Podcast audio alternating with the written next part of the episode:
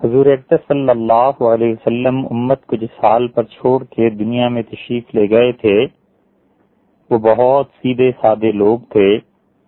کوئی فلسفیانہ مباحث ان کے عقائد میں نہیں تھیں بس سیدھی سادی بات جو حضور صلی اللہ علیہ وسلم نے انہیں بتا دی اور سمجھا دی، وہ لوگ خاموشی سے اس پر عمل کرنے والے تھے۔ حلال اور حرام دونوں چیزیں بہت واضح تھیں۔ اور صحابہ کرام رضی اللہ عنہ اللہ کے دین پر چل رہے تھے، بڑی شاہراہ تھی اور اس شاہراہ پر چل رہے تھے۔ اور جو کچھ اللہ نے توحید اور رسالت اور قیامت اور مختلف عقائد کے بارے میں قرآن کریم میں نازل کر دیا تھا، صحابہ کرام رضی اللہ عنہ خاموشی سے اس عقیدے پر اتنے عمل پیرا تھے کہ اس عقیدے کا اثر ان کی عملی زندگی میں ظاہر ہوتا تھا۔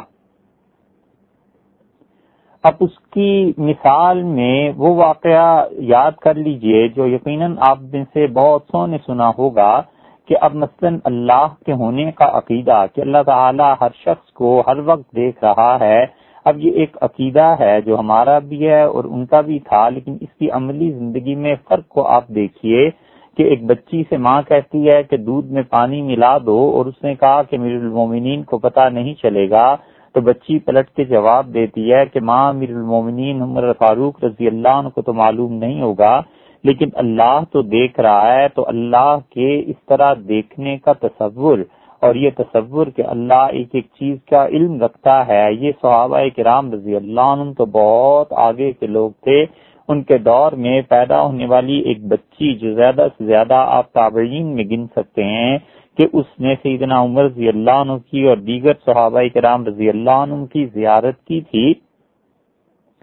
کیونکہ عمر رضی اللہ عنہ نے اس بچی کا رشتہ اپنے بیٹے آسم رضی اللہ عنہ کے لیے آسم رحمت اللہ علیہ کے لیے لے لیا تھا۔ تو آسم رحمت اللہ علیہ کے لیے یہ جو رشتہ لیا تھا تو بہو ہو گئی اس ناطے سے آپ انہیں تابعین میں گن سکتے ہیں۔ تو ان پر اس عقیدے کا اتنا اثر تھا، حتیٰ کہ حضور صلی اللہ علیہ وسلم کا جب آخری دور قریب آیا تو آپ کو خط ملا اور وہ خط تھا مسلمہ کذاب کا اور مختلف لوگوں کے اس میں اس میں تائید تھی کہ اتنے اور اتنے لوگ اس کے ساتھ ہیں اور یہ کہ اس نے نبوت کا دعویٰ کر دیا۔ رضی اللہ صلی اللہ علیہ وسلم کے بعد یہ ارتداد کا پہلا واقعہ پیش آیا۔ عملاً جہاں مسلمان گئے اور انہوں نے اس کی سرکوبی کی اور اور اس سے بھی ذرا سی پیچھے کی بات آپ دیکھ لیں۔ تو ارتداد تو رسول اللہ صلی اللہ علیہ وسلم کے اس آخری دور میں مسلمہ قذاب کے اس لشکر، اس کے ماننے والوں کی صورت میں ظاہر ہو گیا تھا، مگر مسلمانوں نے دلجمی سے اس کا مقابلہ کیا اور ختم نبوت کے عقیدے پر۔ ان سب میں شرح صدر تھا اور وہ سارے کے سارے اللہ کے بندے اس پہ متفق ہوئے، لڑے جہاں تک کہ انہوں نے اسلام میں کوئی رکھنا پیدا نہیں ہونے دیا، اسلام کی دیوار میں کوئی انہوں نے شگاف نہیں پڑھنے دیا اور اس اسلام کے عقیدے کے باب میں کوئی نقب کسی کو انہوں نے لگانے نہیں دی۔ زمانہ چلتا رہا۔ سیدنا عمر رضی اللہ عنہ کا دور آیا اور سیدنا عمر رضی اللہ عنہ کا دور تو ہر اعتبار سے مثالی دور تھا اور پھر اس کے بعد حضرت عثمان رضی اللہ عنہ کا دور آیا۔ اور سیدنا عثمان رضی اللہ عنہ کے دور میں پہلے چھ سال بہت اطمینان سے گزرے اور آخری چھ سال جو تھے، ان میں آہستہ آہستہ مختلف فتنے سر اٹھانے لگے۔ ان میں سے ایک فتنہ وہ بھی تھا جو نئے نئے مسلمان ہوئے تھے اور ان لوگوں نے ابھی تک پرانے صحابہ کرام رضی اللہ عنہ کی صحبتیں نہیں دیکھی تھیں اور قوم اس کا گھوڑا بالکل اس اس اس تندرست گھوڑے کی طرح اور قوم اس سوار کی طرح تھی کہ جس نے زین کسی ہوئی ہو اور لگام گھوڑے میں پڑی بھی ہو اور مسلمان عروج کا سفر طے کر رہے تھے، یہاں تک کہ سیدنا عثمان رضی اللہ عنہ کے آخری زمانے میں ایک بغاوت کی شکل ظاہر ہوئی اور وہاں پر ایک سازش تھی جس نے نقب لگایا اور سیدنا علی رضی اللہ عنہ کو اس مقصد کے لیے لوگوں نے استعمال کیا۔ استعمال کرنے کا خدا نخواستہ، معاذ اللہ، یہ مطلب نہیں ہے کہ سیدنا علی رضی اللہ عنہ کو کوئی ایسی بات انہوں نے کر دی ہو، بلکہ ان کے نام کو استعمال کیا گیا۔ امیر المومنین سیدنا علی رضی اللہ عنہ کا حال یہ تھا کہ حضور اکبر صلی اللہ علیہ وسلم کے اکابر اور اجل خلفاء میں سے اور رسول اللہ صلی اللہ علیہ وسلم کے جید صحابہ کرام رضی اللہ عنہ میں سے تھے۔ وہ اتنی بڑی شخصیت ہے کہ گاہے گاہے آپ ان کے فضائل و مناقب یہاں بھی سنتے رہتے ہیں اور وہ اس سے بلند و بالا ہیں کہ ہم جیسے اندھے اور نابینا لوگ اس ہستی کی تعریف کریں۔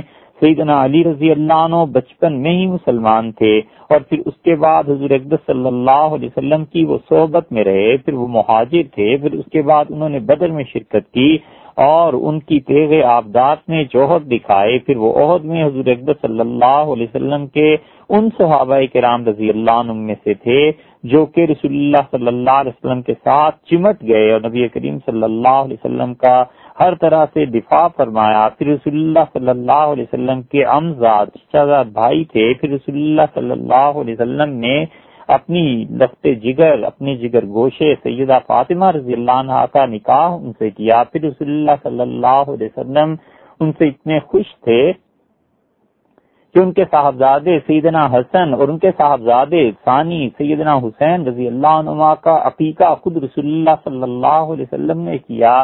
ہر طرح سے اللہ کی اور اس کے رسول صلی اللہ علیہ وسلم کی رضامندی اس مہاجر بدری خلیفہ راشد رضی اللہ عنہ کے ساتھ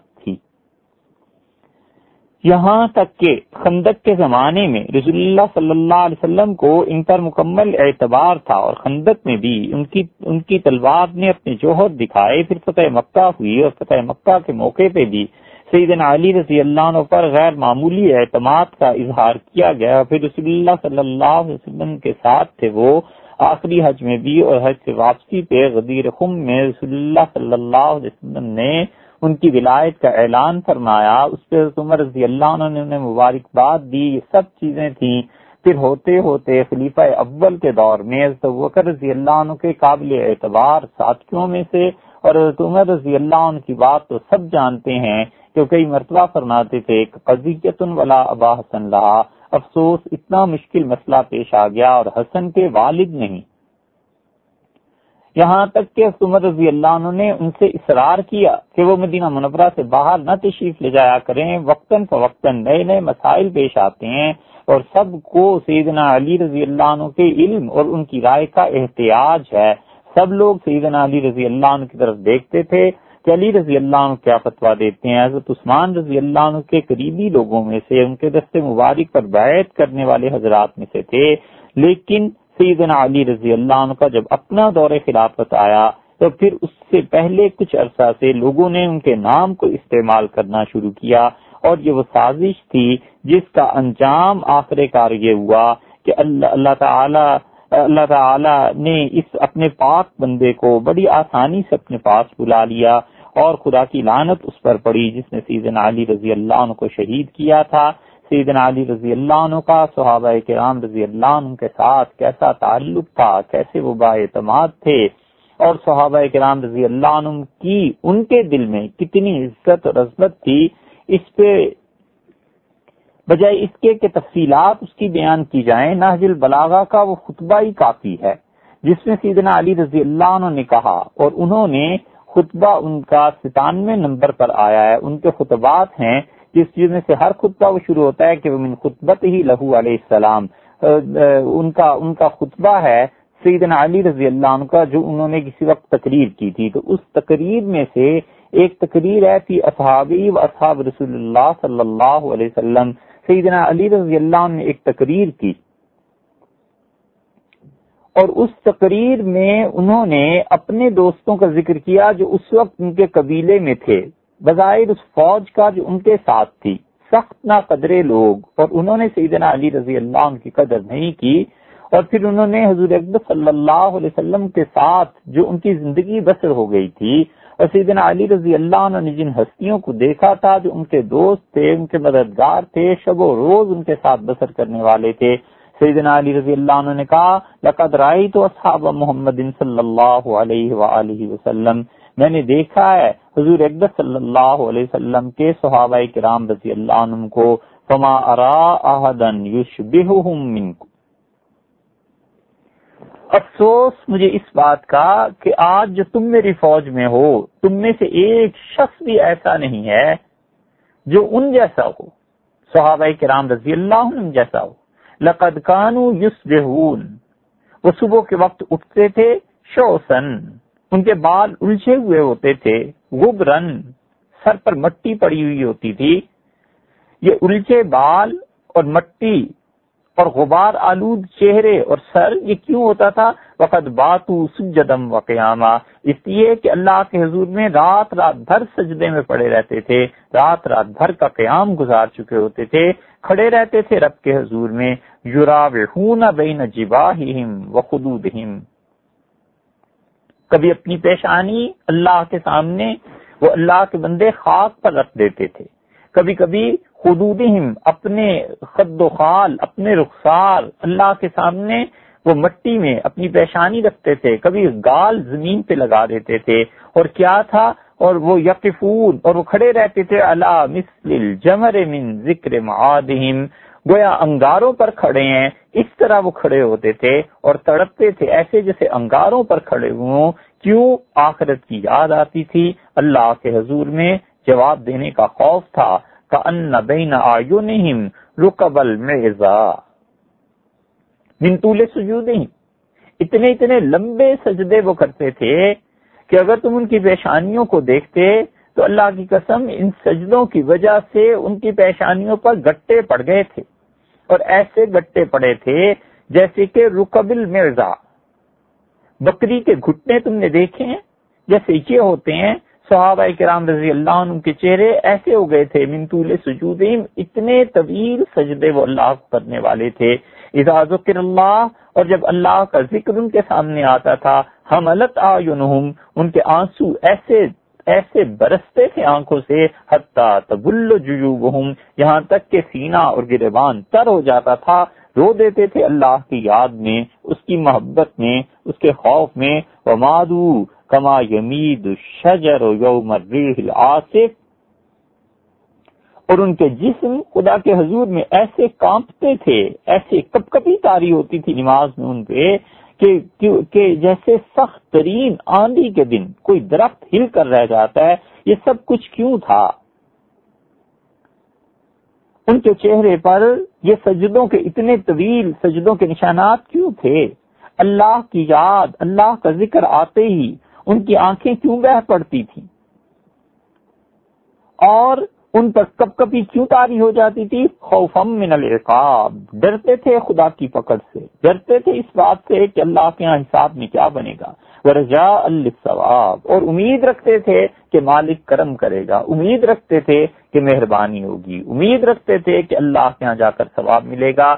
یہ وہ لوگ تھے جنہیں سیدنا علی رضی اللہ عنہ نے دیکھا اور بلا شک و شبہ جن لوگوں کا تذکرہ سیدنا علی رضی اللہ عنہ نے کیا ہے امیر المومنین مولا علی رضی اللہ عنہ وکرم اللہ وجو ان کے امام تھے، ان کے آقا تھے، ان کے سید تھے۔ خود امیر المومنین رضی اللہ عنہ کا بھی عبادات میں یہی حال تھا، یہی عالم تھا۔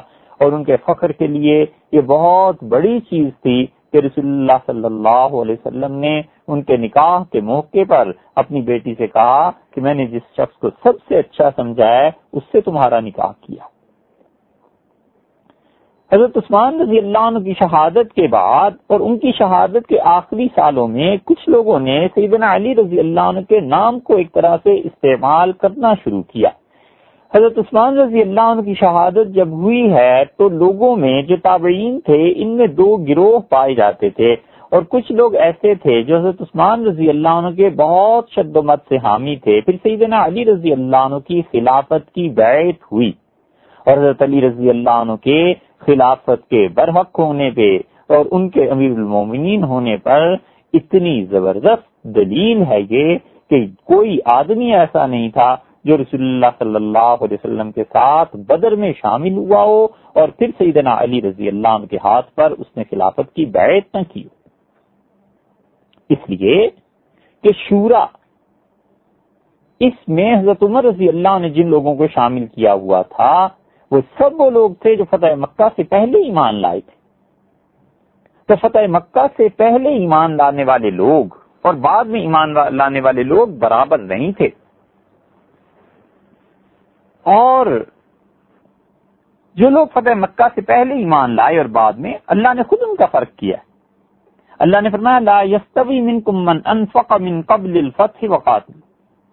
تم میں سے جو لوگ فتح مکہ سے پہلے ایمان لائے اور جو لوگ فتح مکہ کے بعد ایمان لائے، یہ دونوں برابر نہیں ہو سکتے۔ اسی لیے کسی نے سیدنا علی رضی اللہ عنہ سے پوچھا کہ آپ کی خلافت کے حق ہونے کی دلیل کیا ہے؟ تو میر المومین رضی اللہ عنہ نے کیا زبردست بات کی، کیا خوبصورت بات ارشاد فرمائی۔ انہوں نے فرمایا، اللہ کی قسم، کوئی شخص اس وقت دنیا میں ایسا نہیں ہے۔ جو بدر میں رسول اللہ صلی اللہ علیہ وسلم کے ساتھ ہو اور اس نے میرے ہاتھ پر بیعت نہ کی کتنے لوگ تھے جنہوں نے سیدنا علی رضی اللہ عنہ کی خلافت پر بیعت ان کی کر لی تھی۔ حضرت عثمان رضی اللہ عنہ کے زمانے میں انتقال ہوا ہے۔ عبد الرحمان بن عوف رضی اللہ عنہ۔ عبد الرحمان بن عوف رضی اللہ عنہ نے وسیعت کی تھی کہ میرے مال میں سے ایک بٹا تین پیسہ، نقدی، جو کچھ بھی ہے یہ صرف بدری صحابہ رضی اللہ عنہ میں تقسیم کیا جائے، یہ بدر والوں کی خدمات کا اعتراف تھا۔ اور حضرت عبد الرحمان بن عوف رضی اللہ عنہ خود بھی بدری لوگوں میں سے تھے۔ تو گنے گئے صحابہ کرام رضی اللہ عنہ اور ان کی تعداد سو نکلی۔ امیر المومنین سیدنا عثمان بن عفان رضی اللہ عنہ سمیت۔ تو عبد الرحمان ابن عوف رضی اللہ عنہ کی وراثت تقسیم ہوئی، ایک بٹا تین حصہ سب کو حصہ ملا، امیر المومنین رضی اللہ عنہ کو بھی حصہ ملا، سیدنا علی رضی اللہ عنہ کو بھی حصہ ملا۔ یہ واقعہ ہے بتیس ہجری کا، چار سال بعد سیدنا علی رضی اللہ عنہ کے خلافت کا جب مسئلہ آیا، تو اس وقت پھر بدری گنے گئے۔ تو اسی صحابہ رضی اللہ عنہ تھے جو بدری تھے، شورا تھی اور اس ساری شورا نے تصدیق کی۔ سیدنا علی رضی اللہ عنہ کی خلافت اسی لیے جب اختلاف ہوا ہے خلافت کا حضرت معاویہ اور حضرت علی رضی اللہ عنہ میں، تو حضرت ابو حریرہ رضی اللہ عنہ نے اور ایک اور صحابی رضی اللہ عنہ نے یہ تجویز پیش کی کہ ان دونوں حضرات کو خلافت کس کے پاس جانی چاہیے؟ ان دونوں کو خلافت کے لیے ان میں سے کون منتخب ہو سکتا ہے؟ شورا پر چھوڑ دیا جائے۔ بظاہر یہ بڑی اچھی تجویز تھی کہ شورا فیصلہ کرے کہ علی یا معاویہ رضی اللہ عنہ دونوں میں سے کون خلیفہ ہونا چاہیے۔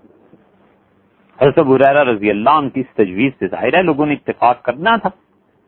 لیکن ابو حریرہ رضی اللہ عنہ سے ملاقات ہو گئی حضرت عبد الرحمان بن غنم رضی اللہ عنہ کی۔ انہوں نے کہا، ابو حریرہ اور دوسرے صحابی رضی اللہ عنہ سے کہا کہ یہ تم لوگوں نے کیا مشورہ کیا ہے اور یہ تم لوگوں نے کیا رائے دی ہے کہ خلافت دونوں میں سے کس کے پاس جانی چاہیے یہ شورا فیصلہ کرے؟ ان کا تم جانتے نہیں ہو کہ شورا حق ہے ان لوگوں کا جو فتح مکہ سے پہلے مسلمان ہوئے یہ حق ہے بدری صحابہ کے رام رضی اللہ عنہ کا، یہ حق ہے بیت رضوان میں جو لوگ مسل... جو لوگ حضور اقدس صلی اللہ علیہ وسلم دست مبارک میں بیت ہوئے تھے، جن کے لیے اللہ نے کہا کہ لقد رضی اللہ عنہم اذ یبایعونک تحت الشجرہ۔ اللہ ان سب لوگوں سے راضی ہوا۔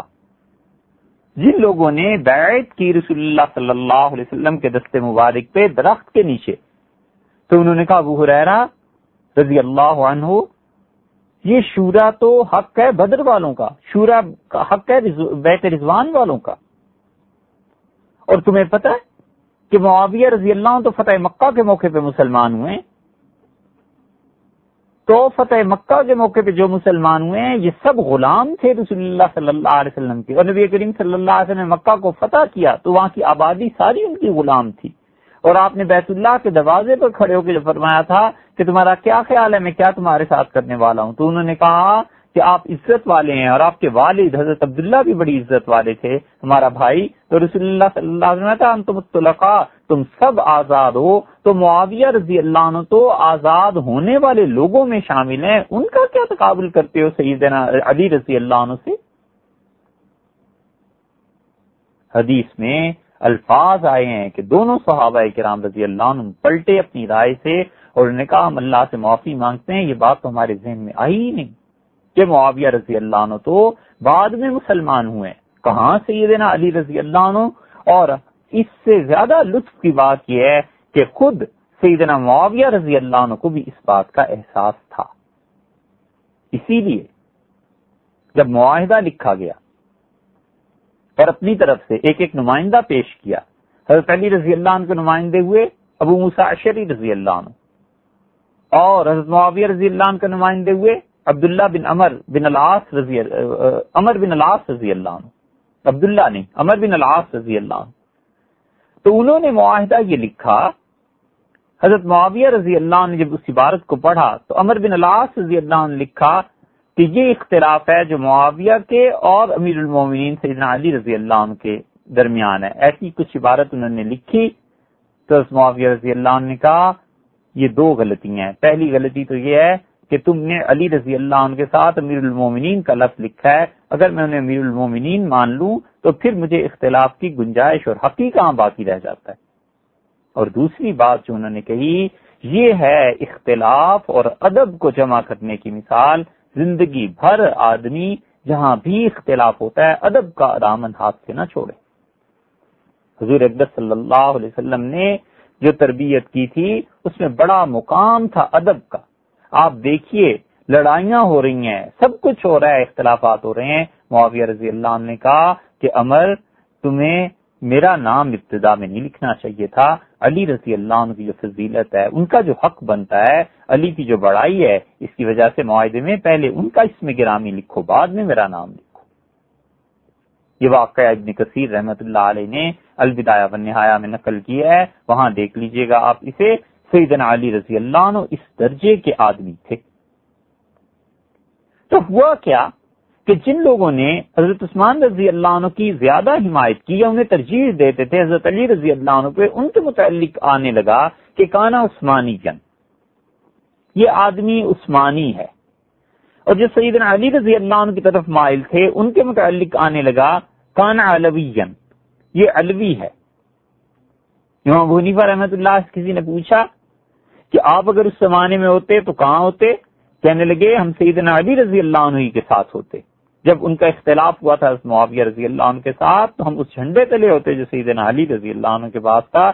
حضرت علی رضی اللہ عنہ کی ابکری شخصیت کا کون ہے جو اعتراف نہ کرے سوائے اندھوں کے؟ تو ابتدا کی بات تھی کہ یہ آدمی اس پر حضرت عثمان رضی اللہ عنہ کو ترجیح دیتا ہے، حضرت علی رضی اللہ عنہ پہ اور یہ الوی ہے، حضرت علی رضی اللہ عنہ کو ترجیح دیتا ہے۔ حتیٰ کہ آپ ہمارے ہاں اہل سنت والجماعت کے ہاں صحیح بخاری کا جو مقام ہے، کون نہیں جانتا؟ صحیح بخاری میں آپ دیکھیے، کتاب الجہاد میں امام بخاری رحمت اللہ علیہ نے ایک باب باندھا ہے، اور اس میں وہ حدیث لائے ہیں، مشہور واقعہ ہے۔ کہ رسول اللہ صلی اللہ علیہ وسلم فتح مکہ کے موقع پہ جا رہے تھے تو حضرت حاطب رضی اللہ عنہ نے ایک خاتون کو ایک خط دے دیا کہ اہل مکہ کو دے دینا۔ اس میں اس کی سند میں آتا ہے۔ امام بخاری رحمت اللہ علیہ اپنے استاد محمد بن عبداللہ کے متعلق کہتے ہیں کہ انہوں نے اپنے استاد حسین سے روایت بیان کی۔ اور حسین کہتے ہیں، میں نے حسین سے سنا اور انہوں نے سعد بن عبیدہ سے۔ اور سعد بن عبیدہ جو ہیں، وہ ابو عبد الرحمان سے روایت کرتے ہیں۔ اور امام بخاری رحمۃ اللہ علیہ میں کہتے ہیں کہ ان ابی عبد الرحمان اور انہوں نے روایت کی ابی عبد الرحمان سے وکانا عثمانی جن، اور وہ عثمانی تھے یعنی سیدنا عثمان رضی اللہ عنہ کو ترجیح دیتے تھے سیدنا علی رضی اللہ عنہ۔ اور ابن عطیہ نے اس پہ اپنی رائے دی ہے، وہ کہتا ہے وکان علوی جن، اور وہ علوی تھے۔ اس کی شرح پہ حافظ ابن حجر رحمت اللہ نے تحریر فرمایا اور کہتے ہیں کہ وقول اس کا یہ کہنا کہ وکان عثمانی جن، ابو عبد الرحمان عثمانی تھے، اس کا مطلب یہ ہے کہ وہ سیدنا علی رضی اللہ عنہ کو پر ترجیح دیتے تھے، سیدنا عثمان رضی اللہ عنہ کو، سیدنا عثمان رضی اللہ عنہ کے زیادہ اچھے اور افضل ہونے کے قائل تھے، بالمقابل سیدنا علی رضی اللہ عنہ کے۔ اور پھر کہتے ہیں کہ جو ابن عطیہ نے کہا ہے کہ کان علوی وہ علوی تھے، تو اس کا مطلب یہ ہے کہ یہ لوگ سیدنا علی رضی اللہ عنہ کو افضل مانتے تھے، حضرت عثمان رضی اللہ عنہ سے۔ اور دونوں چیزیں ہیں۔ خود اہل سنت والجماعت میں سے کتنے ہی لوگ ہیں جنہوں نے حضرت علی رضی اللہ عنہ کو حضرت عثمان رضی اللہ عنہ سے افضل مانا ہے۔ غلوب اور مبالغے کو چھوڑ دیں۔ اور ان تیرہ صدیاں، آج سے ایک صدی پہلے جو تیرہ صدیاں گزری ہیں، ان میں بھی تو دین تھا نا۔ کتنے ہی آپ کو حنفی اور کئی اکابر فکہ مل جائیں گے۔ جو سیدنا علی رضی اللہ عنہ کو ترجیح دیتے تھے، سیدنا عثمان رضی اللہ عنہ پہ۔ اور نہ یہ معاذ اللہ، کفر تو بہت دور کی بات ہے، یہ فسق بھی نہیں ہے۔ اگر کوئی کہتا ہے کہ یہ عقیدے کی بدعت ہے، تو سوچ لینا چاہیے کہ وہ کن کن کو بدعتی کہہ رہا ہے۔ یہاں پر حافظ ابن حجر رحمت اللہ علیہ کا جملہ سن لیجیے کہتے ہیں کہ کان علوین وہ علوی تھے۔ اس کا مطلب یہ ہے کہ وہ سیدنا علی رضی اللہ عنہ کو ان کے فضل میں یعنی ان کے، ان کی جو مناقب اور جو جو جو ان کے اعلی درجات ہیں، ان کی وجہ سے ترجیح دیتے تھے حضرت عثمان رضی اللہ عنہ پہ۔ وہ ہوا مذہب اور یہ ایک مذہب ہے یہ ایک رائے ہے، طریقہ ہے، مشہور جماعت من اہل سنت اہل سنت میں ایک پوری جماعت ہے جو اس طرف گئی ہے بالکوفہ، کوفہ والوں میں سے۔ کوفہ کے اہل سنت والجماعت جو تھے، ان کے فقہا میں ایک بہت مشہور جماعت ہے جو اس طرف گئی ہے کہ حضرت عثمان رضی اللہ عنہ پر سیدنا علی رضی اللہ عنہ کو ترجیح دیتے تھے۔ بہت چھوٹی بات تھی، کہ کانا عثمانی کانا علوی امام بخاری رحمت اللہ علیہ تو ایک حوالہ اس لیے دیا تاکہ یہ الزام نہ رہے کہ کہیں اپنے پاس سے کچھ کہہ دیا ہے وغیرہ جن لوگوں نے اسماع الرجال کو پڑھا ہے اور اب پڑھنے والے کہاں رہے ہیں اسماع الرجال کے، وہ سب جانتے ہیں کہ کتنے ہی لوگوں کے بارے میں آتا ہے، کانا عثمانی کانا الوین کانا عثمانی کانا الوین یہ عثمانی تھے یا الوی تھے۔ عثمانی ایک تو وہ ہیں جو سیدنا عثمان ابن عفان رضی اللہ عنہ کی خاندان میں سے وہ ایک الگ بات ہے۔ لیکن چاروں خلفاء میں ترتیب کیا ہے افضل ہونے کی؟ سیدنا عمر رضی اللہ عنہ کے بعد ہم کس کا مقام سمجھتے ہیں؟ کچھ لوگ کہتے ہیں کہ علی پھر عثمان، کچھ کہتے ہیں عثمان پھر علی، رضی اللہ عنہ وہ کچھ بھی ہوں، وہ کسی درجے کے بھی ہوں۔ ہمارے لیے تو حضور اقدس صلی اللہ علیہ وسلم کے کسی بھی صحابی رضی اللہ عنہ کی جوتوں کی خاک بھی کافی ہے۔ ہم کون سے ایسے لوگ ہیں؟ کہ کسی کے مناقب اس پہ فیصلے کرنے بیٹھ جائیں تو بہرحال یہ ایک چیز تھی جو اس زمانے میں پیش آئی، لیکن آہستہ آہستہ ہوتے ہوتے وہ جو فتنہ شروع ہوا تھا حضرت عمر رضی اللہ عنہ کے دور سے اس نے اس بات کو بہانہ بنا کے آگے کرنا شروع کیا اور یہاں تک کہ وہ سیدنا علی رضی اللہ عنہ کو سب پر ترجیح دینے لگے اور سیدنا علی رضی اللہ عنہ کے بارے میں پھر وہ چیز سامنے آئی جس کا حضور اقدس صلی اللہ علیہ وسلم نے ان سے ذکر کیا تھا۔ حضرت علی رضی اللہ عنہ کو حضور اقدس صلی اللہ علیہ وسلم نے فرمایا تھا، مسند احمد کی روایت ہے۔ اور مسند احمد سے نقل کیا اس کو مشکات والے صاحب رحمت اللہ علیہ نے بھی اور اور لوگوں نے بھی کہ رسول اللہ صلی اللہ علیہ وسلم نے مجھ سے کہا، اور ارشاد ہوا علی فی کا مسلم من عیسیٰ۔ تمہاری مثال سیدنا عیسیٰ علیہ سلاۃ والسلام جیسی ہو جائے گی۔ اب غط اب غط یہود حتیٰ بہت اما یہودیوں نے اس ہستی سے نفرت کی۔ حضرت عیسیٰ علیہ سلاۃ والسلام سے اتنا بوز تھا، یہاں تک کہ وہ اس بوز میں اتنا بڑے کہ جا کر ان کی والدہ ماجدہ حضرت مریم علیہ السلام پر بھی الزام لگا دیا۔ وہ احبت النصارہ۔ اور عیسائیوں نے عیسیٰ علیہ السلاۃ والسلام کی دوسری جانب اختیار کر لی، اتنی محبت کی، اتنی محبت کی، حتیٰ انزل التی لئی ستلہ یہاں تک کہ انہوں نے انہیں اس مقام پر لے جا کر کھڑا کر دیا جو ان کا مقام نہیں تھا یعنی ان کی خدائی کے قائل ہوئے۔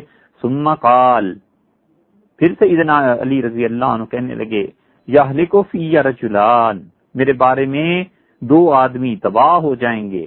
محب مفرتن جو بما لئی سکیا وہ شخص جو مجھ سے اتنی محبت کرے کہ میرے متعلق وہ باتیں کرنے لگے جو مجھ میں نہیں ہے مجھے میری حد سے بڑھا دے۔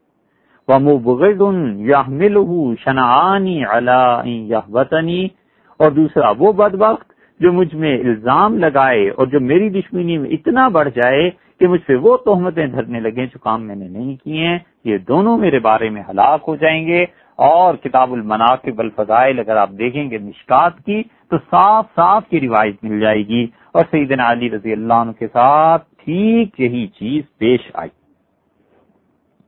توہین صرف یہ نہیں ہے کہ کسی آدمی کو اس کے مقام سے گرا دیا جائے۔ توہین یہ بھی ہے کہ اس کو اس کے مقام سے اتنا بلند کر کے دکھایا جائے جو اصل میں اس کا مقام نہیں۔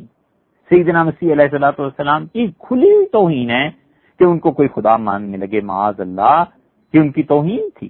اسی طرح سیدنا علی رضی اللہ عنہ کا معاملہ ہوا کہ لوگوں نے ان سے نفرت کی اور ان کی بات آئے گی آگے چل کے۔ لیکن سیدنا علی رضی اللہ عنہ کی محبت، یہ چیزیں بڑھتی رہیں بڑھتی رہیں۔ یہاں تک کہ ایسے لوگ پیدا ہو گئے جو سیدنا علی رضی اللہ عنہ کے متعلق ان کی زندگی میں ہی یہ کہنے لگے کہ مولا علی رضی اللہ عنہ ہمارے خدا ہے اور انہوں نے الوحیت کا درجہ حضرت علی رضی اللہ عنہ کو دے دیا۔ اور یہ الوحیت کا درجہ آہستہ آہستہ آتا گیا۔ اور پھر عقیدے میں ان لوگوں کی تبدیلی آتی گئی اور جس شخص نے اس فتنے کی بنیاد رکھی اور جس شخص نے اس فتنے کو سب سے پہلے امت میں رائج کیا، وہ ایک شخص تھا عبداللہ ابن سبا۔ اب عبداللہ ابن سبا کے بارے میں ایسی کتابیں بھی آنے لگی ہیں جن کتابوں کے متعلق یعنی جن کتابوں کا مضمون پورا خلاصہ یہ ہے کہ اسلام کی کوئی شخصیت تھی ہی نہیں۔ فرضی قصہ ہے۔ اور اسی کی انتہا میں دوسری طرف آپ دیکھ لیں تو معاذ اللہ سما معاذ اللہ، ایسی کتابیں آنے لگی ہیں جس میں سیدنا علی رضی اللہ عنہ کے قابل صد احترام فرزند اور رسول اللہ صلی اللہ علیہ وسلم کے جگر گوشے سیدنا حسین ابن علی رضی اللہ عنہما، ان کے متعلق بھی ایسی چیزیں آنے لگی ہیں کہ جی کربلا کا واقعہ سرے سے ہوا ہی نہیں تھا۔ یہ سب ایک حد سے بڑھ جانے کی باتیں ہیں۔ یمن کے علاقے میں ایک بہت بڑا یہودی عالم تھا۔ اس کا نام تھا عبداللہ ابن سبا۔ سیدنا عثمان رضی اللہ عنہ کے آخری دور میں وہ آپ خلافت کے دور میں آیا۔ یا سیدنا عثمان رضی اللہ عنہ کے درمیانی دور میں آیا ہوگا۔ بہرحال وہ مدینہ منورہ حاضر ہوا۔ اور کچھ روایات میں آتا ہے کہ اس نے حضرت عثمان رضی اللہ عنہ کے دست مبارک پر اسلام قبول کیا۔ اس زمانے میں سینکڑوں، ہزاروں آدمی مسلمان ہو رہے تھے۔ کیا کسی کو یاد رہا؟ کہ کس نے میرے ہاتھ پہ اسلام قبول کیا ہے؟ کس نے کسی اور کے ہاتھ پہ اسلام قبول کیا ہے؟ کوئی امتیازی برتاؤ اس شخص کے ساتھ نہیں تھا اور اس نے ایک ارادے اور منصوبے کے تحت یہودیت کو چھوڑ کر اسلام کو قبول کیا تھا اور فتنہ اور فساد کی راہ برپا کرنی تھی اس نے اور اس نے مدینہ منورہ میں قیام کر کے احساس کر لیا کہ یہاں پر پورے علاقے میں لوگوں کا مزاج کیا ہے؟ ایک روایت یہ ہے کہ سیدنا عمر رضی اللہ عنہ کے زمانے میں اس نے اسلام قبول کر لیا تھا، اس کو اگر مان لیں تو پھر تو اور بات واضح ہو جاتی ہے کہ اس نے عمر رضی اللہ عنہ کے زمانے میں عجیب و غریب سوالات کرنے شروع کیے، جو یہودیت سے وہ لے کر آیا تھا، اس کے مطابق وہ سوالات کرتا تھا۔ اللہ تعالی کی صفات کے متعلق یہاں تک کہ عمر رضی اللہ عنہ نے اس شخص کے لیے سزا متعین کی اور اسے شہر بدر کر دیا۔ یا پھر حضرت عثمان رضی اللہ عنہ کے زمانے میں ہوا ہے، مورخین نے ان چیزوں کی تفصیلات لکھی ہیں۔ بہرحال وہ مصر پہنچا۔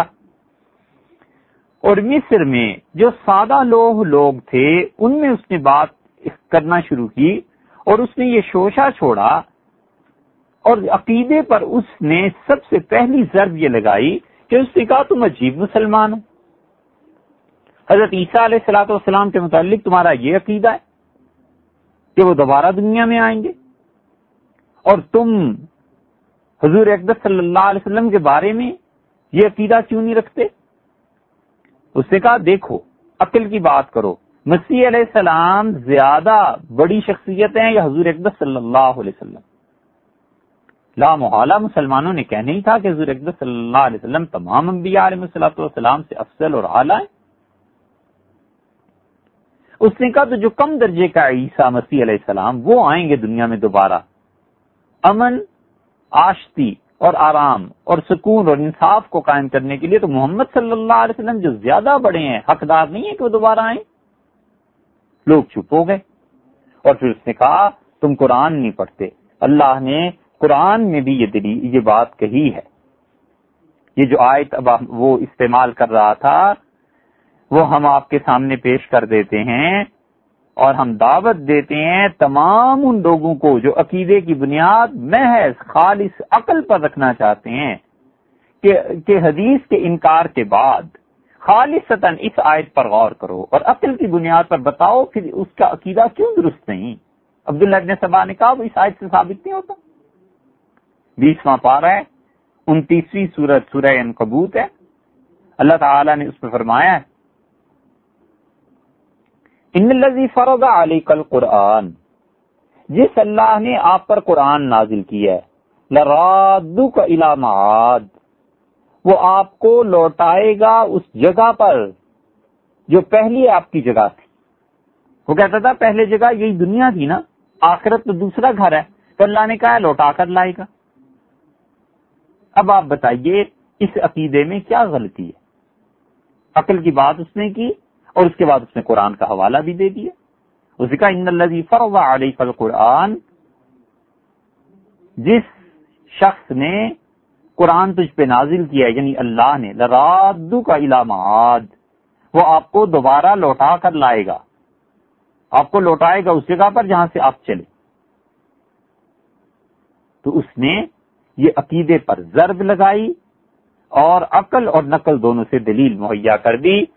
اب یہ سارے عقل کے پرستار اس آیت کا اور اس عقیدے کا رد کریں تو پھر جانے اور پھر مانے حدیث کو تو ماننا نہیں نا۔ قرآن ہے، لغت ہے، عقل ہے، بس کافی معاذ اللہ یہ ان لوگوں کی سوچ ہے جو سطحی سوچ اور کم علم رکھنے والے ہمارے دور میں پیدا ہو گئے ہیں اور بحث کرتے ہیں عقیدے پر۔ حضور اکبر صلی اللہ علیہ وسلم پہ یہ آیت مبارکہ کب نازل ہوئی ہے؟ اصل قصہ یہ ہے کہ جب آپ ہجرت کر کے جا رہے تھے مکہ مکرمہ سے، تو رسول اللہ صلی اللہ علیہ وسلم نے آخری نظر اس شہر پر ڈالی۔ جہاں ساری بچپن گزری، بچپن گزرا تھا اور جوانی ساری گزری تھی۔ اور اب ترپن برس کی عمر میں رسول اللہ صلی اللہ علیہ وسلم ہجرت کر رہے ہیں، اپنے جدی پشتینی شہر کو چھوڑ رہے ہیں۔ اس شہر کی گلیوں اور شہر کے ساتھ بڑی یادیں وابستہ تھیں۔ اور اللہ کے تقدس اور احترام کی جگہ تھی وہ، تو رسول اللہ صلی اللہ علیہ وسلم نے مکہ کو دیکھا اور رو پڑے۔ اور آپ نے فرمایا، مکہ، اللہ کی قسم تو سب سے زیادہ پیاری زمین ہے میرے لیے، لیکن میں کیا کروں؟ میری قوم مجھے رہنے نہیں دیتی۔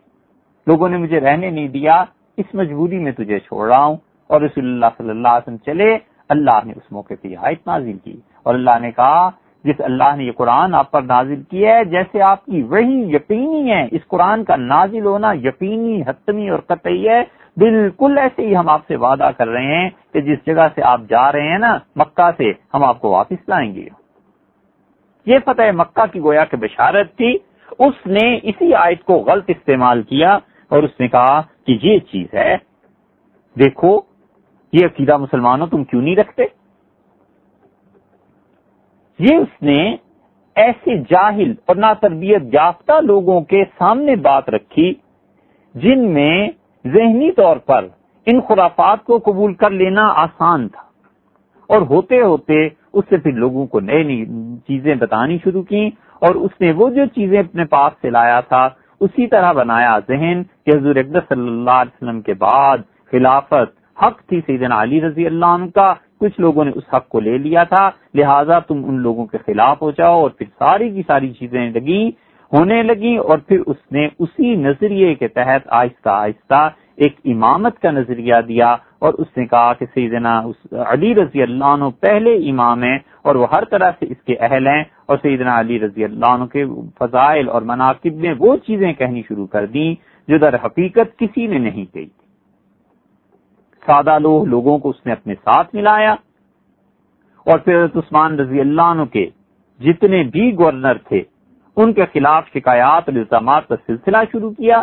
یہاں تک کہ عبداللہ ابن سبا ایک پورا لشکر لے کے باغیوں کے ساتھ مدینہ منورہ پہنچ گیا۔ اور پھر ہوا جو کچھ کے ہوا، اور وہ ہوا یہ کہ سیدنا عثمان رضی اللہ عنہ شہید ہو گئے اور سیدنا علی رضی اللہ عنہ کی بیعت ہوئی خلافت کے لیے۔ امیر المومنین رضی اللہ عنہ نے اس خونی فضا میں اور ان ان تکلیف دہ حالات میں خلافت کا منصب قبول کیا۔ ہر شخص پر ان کا احسان تھا۔ اس وقت جو بھی تھے وہ صحابہ کرام رضی اللہ عنہ تھے یا تابعین اعظام رحمت اللہ علیہ تھے۔ اس پوری امت پر احسان تھا کہ اس کڑے وقت میں سیدنا علی رضی اللہ عنہ نے خلافت کو قبول فرما لی۔ یہ ان کا احسان تھا امت پہ۔ وگرنہ حالات جیسے چل رہے تھے، وہ کچھ سے کچھ بھی ہو سکتا تھا۔ تو سیدنا علی رضی اللہ عنہ اس نے کہا، سب سے پہلے امام یہ اور پھر اس کے بعد یہ امامت کا سلسلہ شروع ہو گیا اور اس نے یہ نظریہ دیا کہ یہ چیز ہے۔ پہلا شیشہ جو اسلام میں ٹوٹا وہ یہ تھا۔ پہلی دیوار جس میں دراڑ پڑی وہ یہ تھی۔ اور پہلی درز جو پڑی ہے، اس عمارت میں وہ یہ تھی۔ پہلا شیشہ جو چکنا چور ہوا ہے عقیدے میں وہ یہاں سے اور پھر ہوا یہ کہ انہوں نے سیدنا علی رضی اللہ عنہ کے بعد دوسری امامت کے لیے لوگوں نے بتایا۔ پہلے امام یعنی مولا علی رضی اللہ عنہ، ان کے مطابق۔ اور اور تاریخ میں بھی ہے، اس میں تو خیر کوئی شبے کی بات نہیں کہ ابن ملزم مرادی تھا۔ اس ملعون نے سیدنا علی رضی اللہ عنہ کو انیس رمضان چالیس ہجری میں شہید کر دیا۔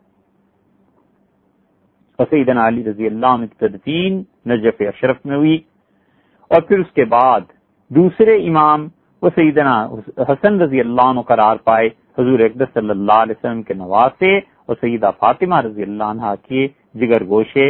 اور ان کا کہنا یہ تھا کہ ان کی اہلیہ تھی جادہ جادہ بنت اشرف سندھی قبیلے سے تعلق رکھتی تھی۔ انہوں نے انہیں زہر دے دیا۔ اور ان کا خیال یہ ہے کہ اس زہر کی وجہ سے ان کا انتقال ہوا۔ ہاں یہ بات سارے مورخین نے لکھی ہے کہ پچاس ہجری میں سیدنا حسن رضی اللہ عنہ کی شہادت ہوئی۔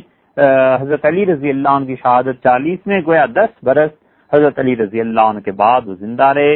اور پھر تیسرے امام سیدنا حسین ابن علی رضی اللہ عنہ قرار پائے۔ اور سیدنا حسین رضی اللہ عنہ کی شہادت، وہ ایسی چیز ہے، کون ہے جس نے اس پہ دکھ کا اظہار نہ کیا ہو؟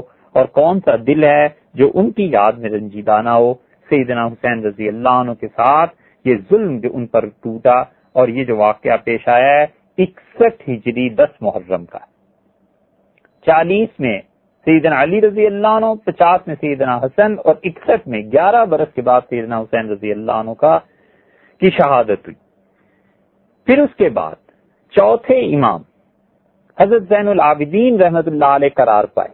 امام زین العابدین رحمت اللہ علیہ سیدنا حسین رضی اللہ عنہ کے صاحبزادے تھے اور وہ مدینہ منورہ تشریف لے گئے اور مدینہ منورہ میں وہ عبادت، اللہ کے ساتھ تعلق ان چیزوں میں مصروف رہے اور ایک ذرا سی بات جو آگے چل کے کام آ سکتی ہے، وہ یہ کہ حضرت حسین رضی اللہ عنہ کی شہادت کے بعد اتنے ظلم ان گھرانوں پہ ٹوٹے ہیں، اتنا کچھ ہوا ہے کہ ان لوگوں نے ایک طرح سے اپنے آپ کو حکومت کی جد و جہد سے الگ کر لیا اور خالی علم اور ان چیزوں میں مصروف ہو گئے۔ دوسرے معتزلہ یہ کہلائے۔ پہلے معتزلہ وہ وہ تھے جو سیدنا علی اور معاویہ رضی اللہ عنہ کے زمانے میں گوشہ گیر ہو گئے۔ انہوں نے سب کو چھوڑ دیا۔ دوسرے یہ حضرت حسین رضی اللہ عنہ کے بعد جو لوگ گوشہ گیر ہو گئے اور انہوں نے علم اور حکمت اور ان چیزوں پہ بات چیت شروع کی اور علوم کو پھیلانا شروع کیا۔ اور اس کے ساتھ ساتھ نیکی تقوا اور تہارت کی تعلیم دیتے رہے اور سیاسی معاملات سے اپنے آپ کو الگ رکھا۔ وہ حضرت حسین رضی اللہ عنہ کے اولاد میں صد قابل افتخار سیدنا امام زین العابدین رحمت اللہ علیہ تھے۔ زین العابدین رحمت اللہ علیہ کے بعد جب ان کا انتقال ہو گیا ہے تو جو لوگ ان چیزوں کے کو کہتے ہیں، وہ کہتے ہیں کہ ولید بن عبد الملک نے انہیں زہر دے دیا تھا۔ یہ ایک تاریخی بحث ہے۔ بہرحال یہ یقینی بات ہے کہ زین العابدین رحمت اللہ علیہ جنت البقی میں مدفون ہوئے اور پچانوے ہجری میں ان کا انتقال ہوا۔ پانچویں امام پھر ان کے صاحبزادے، امام محمد باقر رحمت اللہ علیہ، یہ قرار پائے۔ اور باقر رحمت اللہ علیہ علم کے پہاڑ تھے، امام تھے۔ اور ان کے متعلق بھی لوگوں کا کہنا یہ ہے کہ انہیں بھی زہر دیا گیا؟ اور ان کی شہادت ہوئی ہے ایک سو چودہ ہجری میں۔ اس لیے کچھ لوگ کہتے ہیں کہ امام ابو حنیفہ رحمت اللہ علیہ پڑھنے کے لیے ان کے پاس حاضر ہوئے تھے مدینہ منورہ۔ تو امام ابو حنیفہ رحمت اللہ علیہ کی عمر اس وقت تھی اسی ہجری میں وہ پیدا ہوئے ہیں اور حضرت کا ایک شہادت ہوئی ہے، حضرت باقر رحمت اللہ علیہ کی۔ ایک سو چودہ میں تو گویا کے چونتیس برس کے تھے وہ، ممکن ہے؟ لیکن انہوں نے پڑھا ضرور ہے۔ کچھ لوگوں کا خیال یہ ہے کہ انہوں نے حضرت باقر کے صاحبزادے، حضرت صادق رحمت اللہ علیہ سے پڑھا ہے۔ یہ ایک تاریخی بحث ہے، اس وقت ہمارا موضوع نہیں۔ پانچویں امام حضرت امام باقر رحمت اللہ علیہ تھے اور کہنے والوں کا کہنا یہ ہے کہ ابراہیم بن ولید نے انہیں زہر سے شہید کر دیا تھا۔ ایک سو چودہ ہجری میں ان کی شہادت ہوئی اور ان کے بعد چھٹے امام قرار پائے جعفر صادق رحمت اللہ علیہ۔ جعفر صادق رحمت اللہ علیہ کا انتقال ہوا ہے کہ ان کی شہادت ہوئی ہے ایک سو اڑتالیس ہجری میں۔ پچیس شوال ایک سو اڑتالیس کی تاریخ لکھتی ہے اور جعفر صادق رحمت اللہ علیہ اکابر ائمہ میں سے تھے۔ یہ سارا خاندان ہی علم کا گہوارہ تھا۔ کیا کہنے؟ ان کے فضائل و مناقب کے ایسے ہی نہیں سادی نے کہا کہ خدایا بحق کے بنی فاطمہ، کہ برقول ایما کنی فاطمہ۔ اللہ فاطمہ رضی اللہ عنہ کی اولاد کے صدقے۔ اللہ ان کے واسطے سے آخری لمحہ ایمان کا ہو۔ اللہ ایمان پہ موت آئے، یہ ایک سے ایک بڑی ہستی تھی۔ جعفر صادق رحمت اللہ علیہ کے متعلق امام مالک رحمت اللہ علیہ کہتے تھے اور مالک رحمت اللہ علیہ کی پیدائش ہوئی ہے چورانوے ہجری میں اور حضرت کا انتقال ہوا ہے ایک سو اڑتالیس میں۔ تو اس کا مطلب یہ ہے کہ امام مالک رحمت اللہ علیہ چون برس کے تھے جب حضرت کا انتقال ہوا ہے، تو یقینی طور پہ ایک ہی شہر کے لوگ تھے، مدینہ منورہ میں تو تھے حضرت بھی۔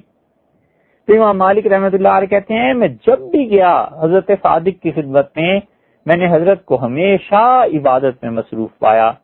کبھی ایسے نہیں ہوا کہ حضرت عبادت میں نہ ہو۔ ان سے پوچھا گیا، کیسے؟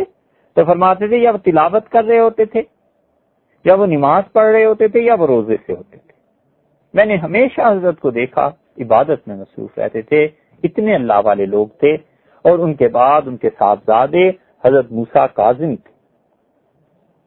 ساتویں امام وہ قرار پائے۔ اور موسا کاظم رحمت اللہ علیہ کے متعلق کچھ لوگوں کا خیال یہ ہے کہ ہارون رشید نے انہیں زہر دلوا دیا تھا، لیکن ان کا انتقال ہوا ہے ایک سو تراسی ہجری میں۔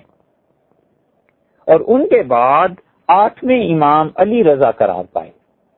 اور علی رضا رحمت اللہ علیہ وہ اس درجے کے آدمی تھے کہ مامون الرشید نے انہیں اپنے بعد خلافت کے لیے نامزد کیا تھا۔ وہ کوئی معمولی آدمی نہیں تھے۔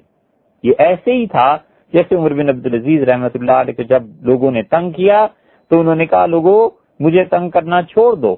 وغیرہ میں یہ خلافت مدینہ منورہ جا کر حضرت وکر رضی اللہ عنہ کے پوتے قاسم بن محمد کو دے دوں گا۔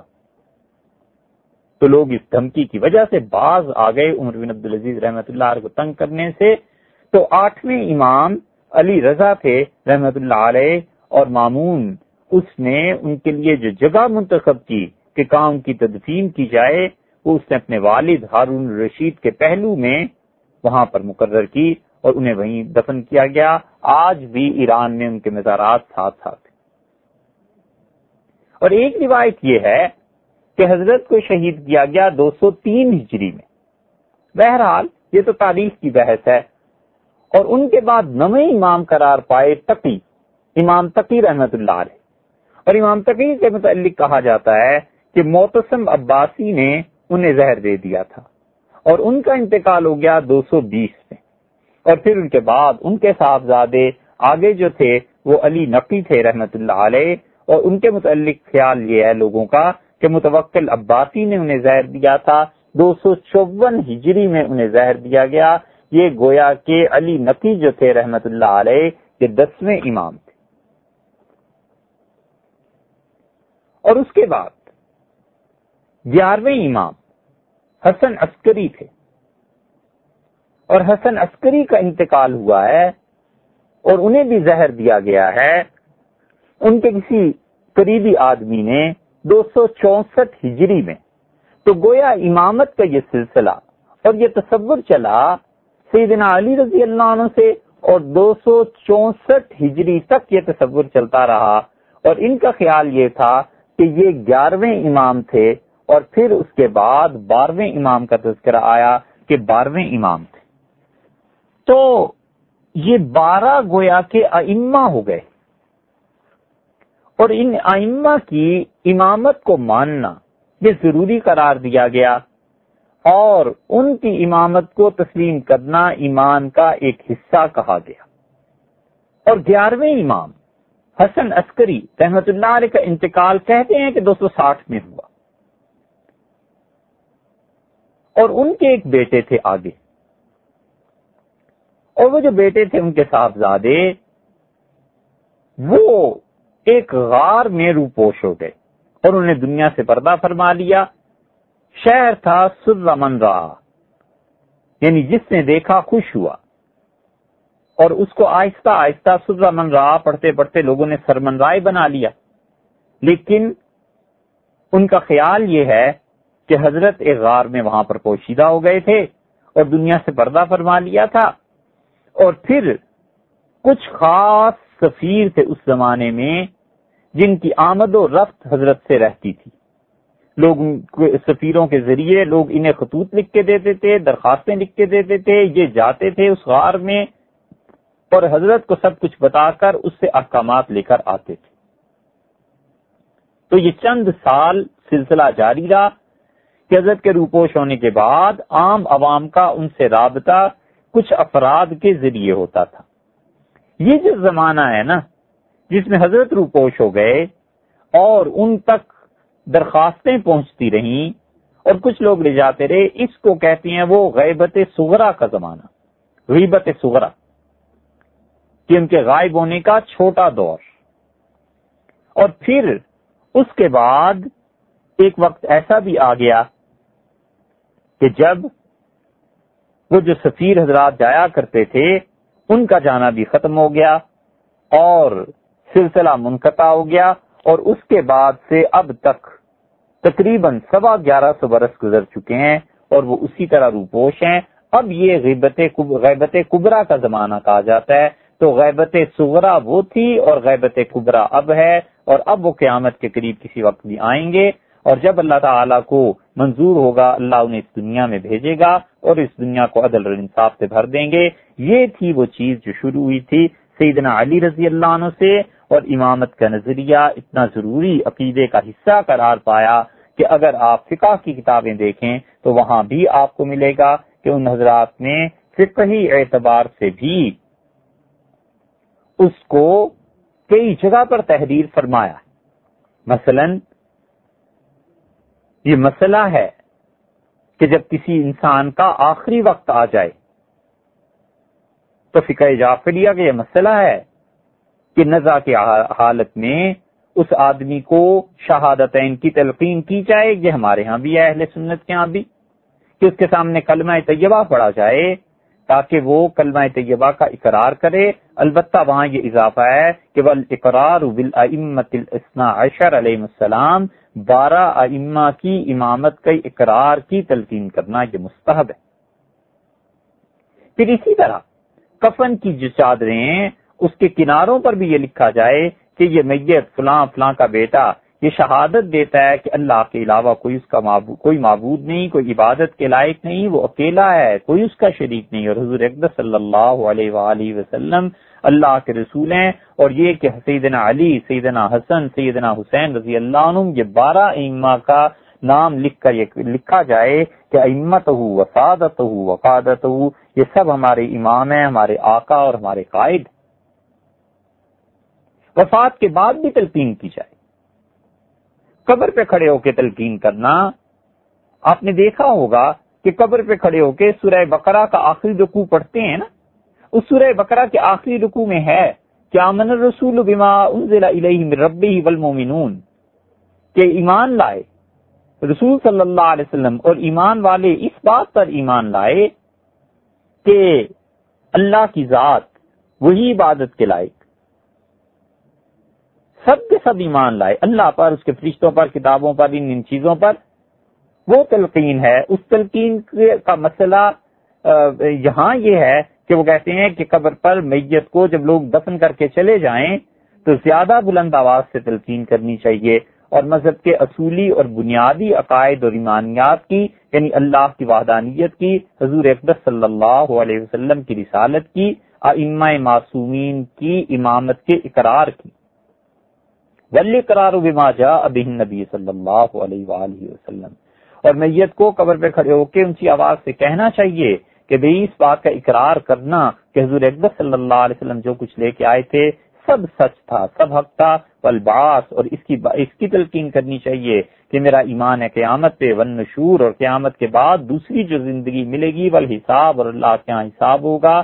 والمیزان، اور یہ کہ قیامت میں نام امال تولے جائیں گے، بس سرات اور سرات مستقیم بھی کوئی چیز ہے یعنی پل پل سرات کی کہ پل سرات سے گزرنا ہے۔ یقیناً وہ ہمارے ایمان کا حصہ ہے۔ پل جنت و نار اور جنت اور جہنم، جن چیزوں کی اطلاع رسول اللہ صلی اللہ علیہ وسلم نے دی ہے، ان سب چیزوں کا اقرار کیا جائے۔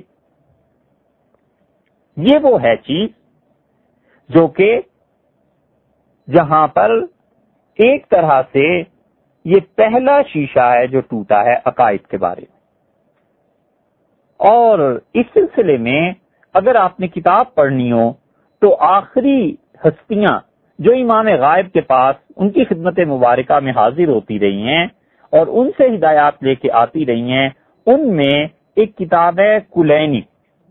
اور کلینی کا اس سے بڑھ کر درجہ ہے جو ہمارے یہاں صحیح بخاری کا درجہ پایا جاتا ہے۔ کلینی جو ہے وہ اس سے کہیں زیادہ آگے کی چیز ہے، کیونکہ کلینی کے مصنف کہتے ہیں کہ میں اس کتاب کو حضرت امام غائب کی خدمت میں پیش کی، حضرت کی خدمت میں، تو حضرت نے اس کتاب کو دیکھا اور حضرت نے یہ ارشاد فرمایا کہ حاضہ کافن لشیعتنا ہمارے ہمارے شیعہ حضرات کے لیے بس یہ بہت ہے کافی۔ اس میں اور عقائد کو بھی انہوں نے درج فرمایا ہے، وہ ہے کتاب جہاں سے ان عقائد کے متعلق بہت سی معلومات حاصل ہو سکتی ہیں۔ اور پھر باقی بارہویں اور آخری امام حضرت محمد بن حسن، امام غائب، جو امام مہدی بھی کہلاتے ہیں، وہ اس ان کے عقیدے کے مطابق اب تقریباً دو سو پچپن، چھپن ہجری میں روپوش ہو گئے تھے۔ حضرت نے اب تشریف لانا ہے اور آ کر دنیا میں وہ پھر عدل کا نظام اور یہ سب چیزیں قائم کریں گے۔